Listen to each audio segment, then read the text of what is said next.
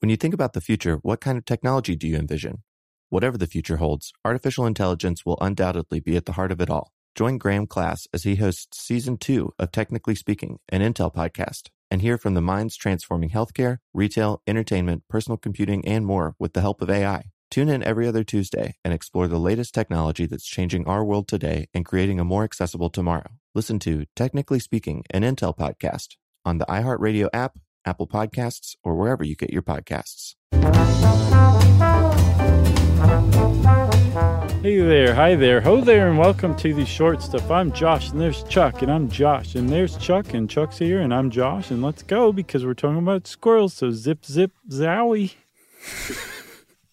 Uh, yeah, this is you know a continu- continuation of our squirrel talk. Um, we've never done one on squirrels, but I know a couple of years ago you talked about the squirrel being your foe, Uh-huh. and then you had since turned to love and embrace squirrels. I love the squirrels. Uh, I had a squirrel attack me, uh, which you can see on my uh, video doorbell. Uh, if you go to Instagram, Chuck the Podcaster at Chuck the Podcaster, you can see my squirrel attack that where the squirrel ran up my leg. And now we're going to talk about something I thought was pretty interesting, which is squirrels and the notion of them uh, gathering nuts and things for the winter and hiding them Okay, wow, or that was storing them rather. heck of an intro, Chuck. That's it for short stuff, everybody. um, yeah, so I had heard about these studies before, hadn't you? Like this isn't news to me. It was news to me. Okay, so what we're talking about, it turns out that um, squirrels that live in trees, called tree squirrels, they're different from ground squirrels. And one big thing that differentiates them, aside from where they nest or den, either in the ground or in a tree, is that tree squirrels typically don't hibernate, which is cool because then that means you can see squirrels year round. But it's rough for the squirrels because then that means that they have to sustain themselves nutritionally throughout the year, which can get kind of hard in the winter months, which is why everybody, squirrels, especially tree squirrels, tend to stow food. They gather food during the fall to last them through the winter. That's right. And it's also why this time of year, especially in Atlanta, uh, aka city of 10 million squirrels, it seems like, they are everywhere this time of year. Um, nuts are falling on the ground, little acorns are falling on the ground, and squirrels are very, very busy. And it, it's sort of, you, you kind of take the squirrel for granted because they're everywhere, but occasionally I will be driving around and I will just sort of laugh to myself about the fact that in my per in my view, let's say walking or driving, I see like 10 wild animals just running around in the middle of a city. yeah.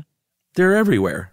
They are. Well, you know, Georgia and Atlanta in particular is a particularly wooded metropolis. So it makes sense that they'd be everywhere in Atlanta. I think if you went to like Kansas City, you'd be sorely disappointed. It's just just devoid say- of life. Metropolis? Mm-hmm. Okay. I'm trying out some new ways of saying things. I love it. I hope that catches fire. Thank you. Thank you. So, um, with these uh, with these squirrels, when they're storing stuff for the winter and when they're gathering all this stuff, um, What are they eating? Well, they're eating what's called mast, which is one of my favorite words. It's also called tree fruit, things like acorns, basically any nuts that grow on trees. They also, I didn't know this, Chuck, apparently also will eat uh, baby birds while they're in their nest, nestlings. yeah, I didn't know that. That was disappointing to hear. It's a little rough. But there's one other thing you need to know about squirrels. It's pretty amazing. When they jump off of a tree and land on the ground, mm-hmm. if you take a snapshot photo of them landing, they land like they're superheroes. Yeah. in like a three point stance with their their one of their arms balled into a fist and pulled up by their side like they should have a cape and a mask on basically It's it's pretty amazing. I think we might have mentioned that in another episode, but it is it is worth looking up on the internet for sure. yeah so um they're they're gathering nuts uh, wh- while they're wearing their little cape or their mask and as you know um fall comes they really have to step it up because they want to they want to gather it for winter but the thing is is when they gather this stuff they don't actually gather it and store it in their nest or in their den because there's not enough room. And this actually finally, Chuck, finally, several minutes in, four plus minutes in, we get to the point of this short stuff. I think we should take a break. Oh, man. That's the best cliffhanger we've ever had. Are you kidding me? All right. All right, let's take a break and we're going to talk about what happens from this point forward right after this.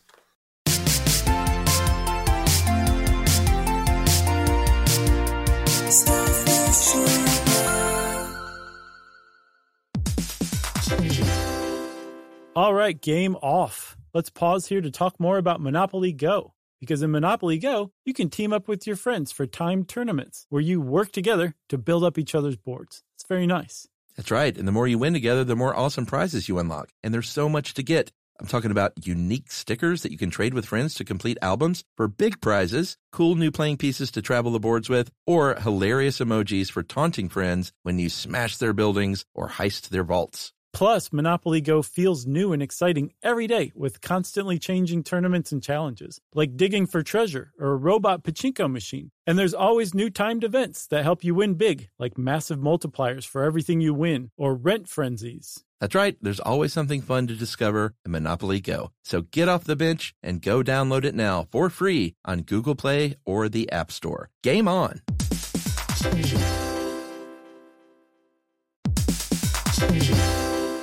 You know, true love is always being excited from the first moment you see one another, and every time after that. It's taking long walks together in the summer, or gazing longingly into each other's eyes, and watching their tail wag when they chase a squirrel in the yard. Well, the Pedigree brand asked about believing in love at first sight, and honestly, the answer is yes. Uh, as everyone knows from listening to this show, we have pulled all of our dogs off the street that Emily and I have had over the years, either right off the street or through a local shelter and working with them. And they've all become valued family members, and we think they've appreciated it too. Yeah, Chuck, there is a pedigree loyalty survey that found that 90% of first time dog owners report having a dog improved at least one of their relationships, and 80% of first time dog owners are overwhelmingly more likely to have made at least one new connection as a result of getting a dog. And 95% of all dog owners say that the bond they have with their dogs is closer than they ever expected. Not a big surprise. That's true. We all know that adopting a dog can lead to a lifetime meaningful connection, and real love can exist between a pet and a pet parent. You got that straight. Pedigree is committed to helping more dogs find loving homes. Opening your home to a dog can help open your heart. And Love at First Sight is closer than you think because it's available at your local dog shelter. Yeah, very important point. You can find love at first sight with the Pedigree Adoption Drive from June 7th to June 9th. And the Pedigree brand will reimburse your dog adoption fees nationwide. That's right. So just visit pedigree.com slash adoption dash drive to learn more and see full terms and conditions.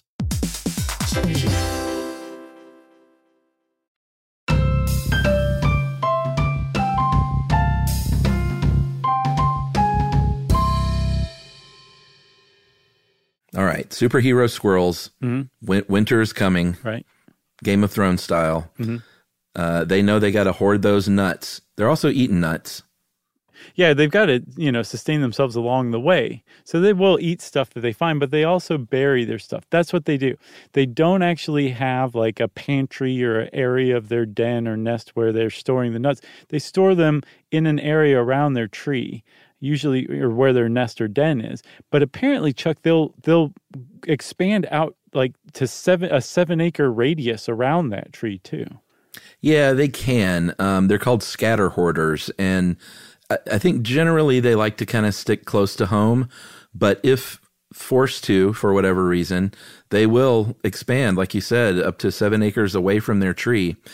And uh, I think you know Chip 'n Dale did a lot of disservices. I don't know if chipmunks are the same, but all you can picture because of those uh, Chip 'n Dale and Alvin and the gang. Well, I guess Alvin and them all they did was perform concerts, but all you can think about with Chip, Chippendale is him running up and like stuffing a tree hole full of nuts Right. for the winter. Right. So that's kind of what you figure happens, but they don't. They they uh, they know other squirrels are going to be watching out. So and they you know can come by and steal their their uh, sack of nuts that uh, is buried. So they they bury them. It's called caching, about an inch underground, and cover them up again. They'll even crack open nuts sometimes to keep them from germinating. That's pretty smart. And here was there's two really great parts here to the end of this one. Uh, the first one really gets me was in 2008 they did a study that found that eastern gray squirrels have deceptive caching. So they know other squirrels are watching. So they will literally go dig a little hole and go, all right, I'm just going to put this acorn right in here, stuff it in their mouth real quick, cover up the hole, and then run off and be like, all right, I've just left that acorn buried over there. Uh-huh. nothing to see here. Right. Isn't that amazing? It is pretty amazing. I love that too. That that they um they're deceptive. they're play acting. Yeah, that's another way to put it. Um, the other thing that they do as far as burying this stuff um, is that they uh, will will put them in areas where they're at risk to um, go dig them up, like at risk of predation, kind of out in the open, far enough away from their tree where they're kind of it's just getting increasingly risky to to to go retrieve that nut. But that they'll put high value nuts there, and we'll talk about how how squirrels sort nuts in a second but they put high value nuts there because if it's risky for them, it's just as risky for another squirrel who's not who who it doesn't belong to, and so that might cut down on another squirrel coming along and pilfering their their buried nuts. That's right. Uh, there was another study. This one was by uh, Mikel Delgado and Lucia Jacobs, uh, professors at UC Berkeley, and they said, you know what, this caching thing is a lot more complex than even we knew about. Mm-hmm. Uh, they did these experiments over 19 months for uh, from 2012 to 2014. They fed 45 marked free ranging uh, eastern fox squirrels one nut at a time, right? Uh, 16 for each squirrel, and all different kinds of nuts: hazelnuts, pecans, walnuts, almonds, the good stuff. And if the squirrels didn't eat the nuts, like you know we said, they had to take care of themselves. But if they were had been fed for the day, they tracked uh, using GPS where they buried their little nut prizes. And what did they find out? They found out that they um, bury them basically according to things like size, type, potentially calorie density, taste. Um, and so they they graded them basically on on value.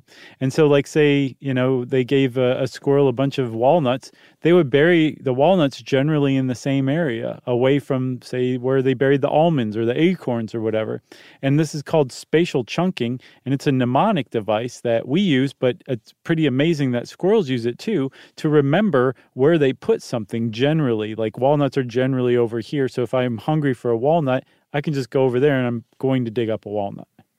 Yeah, so it's it's literally a device to remember things because uh, it's a strategy. They said in their quote, uh, it's a it's a cognitive strategy to decrease memory load and increase uh, accuracy of retrieval. So, um, how you translate that is squirrels have a lot going on, and they're bearing a lot of nuts, so they use this little mnemonic device to remember where all the good stuff is. Plus, also don't forget they have squirrel-sized brains. So yeah, they, they want to take as many shortcuts and use as many mnemonic devices as they possibly can to remember where they bury these nuts. And it makes sense that they would be good at this because their survival depends on it, you know? So are you which is to say huge brains? No, very small hmm. brains very small brains. That are good at taking shortcuts. Because it's true one of the other things though is this this really indicates that squirrels remember where they bury nuts. And, and, they do. They have devices for that but they also forget a lot and they don't always crack open a nut which means that squirrels go around and plant lots of trees every year by going and burying acorns you know in the ground or walnuts in the ground. Um, that's how that's one of the ways that some a lot of trees are propagated is through squirrels who go basically garden so that is squirrels, everybody. Uh, they have their favorites and they hide them where they don't want them to get found, just like I would do. Uh, you know what's weird though, Chuck? I have one question real quick. Why don't humans eat acorns? We eat everything else, all those other nuts that they use to to test the squirrels out with almonds, walnuts, um, all that. those two basically. Why don't we eat acorns? Any ideas? I don't know. I think they might be toxic and they're bitter. Okay. You ever roast one? A roasted acorn? Yeah, like on a campfire. I didn't eat it afterwards, though. Acorn squash. Yeah, I don't. I don't know if that's actually acorns. No, it's not. Um, you got anything else about squirrels or acorns or anything like that? Nothing else. Okay. Well, everybody, since Chuck said nothing else, that means that we have come to the end of the short stuff, and short stuff is out. Stuff You Should Know is a production of iHeartRadio's How Stuff Works. For more podcasts from iHeartRadio, visit the iHeartRadio app, Apple Podcasts, or wherever you listen to your favorite shows.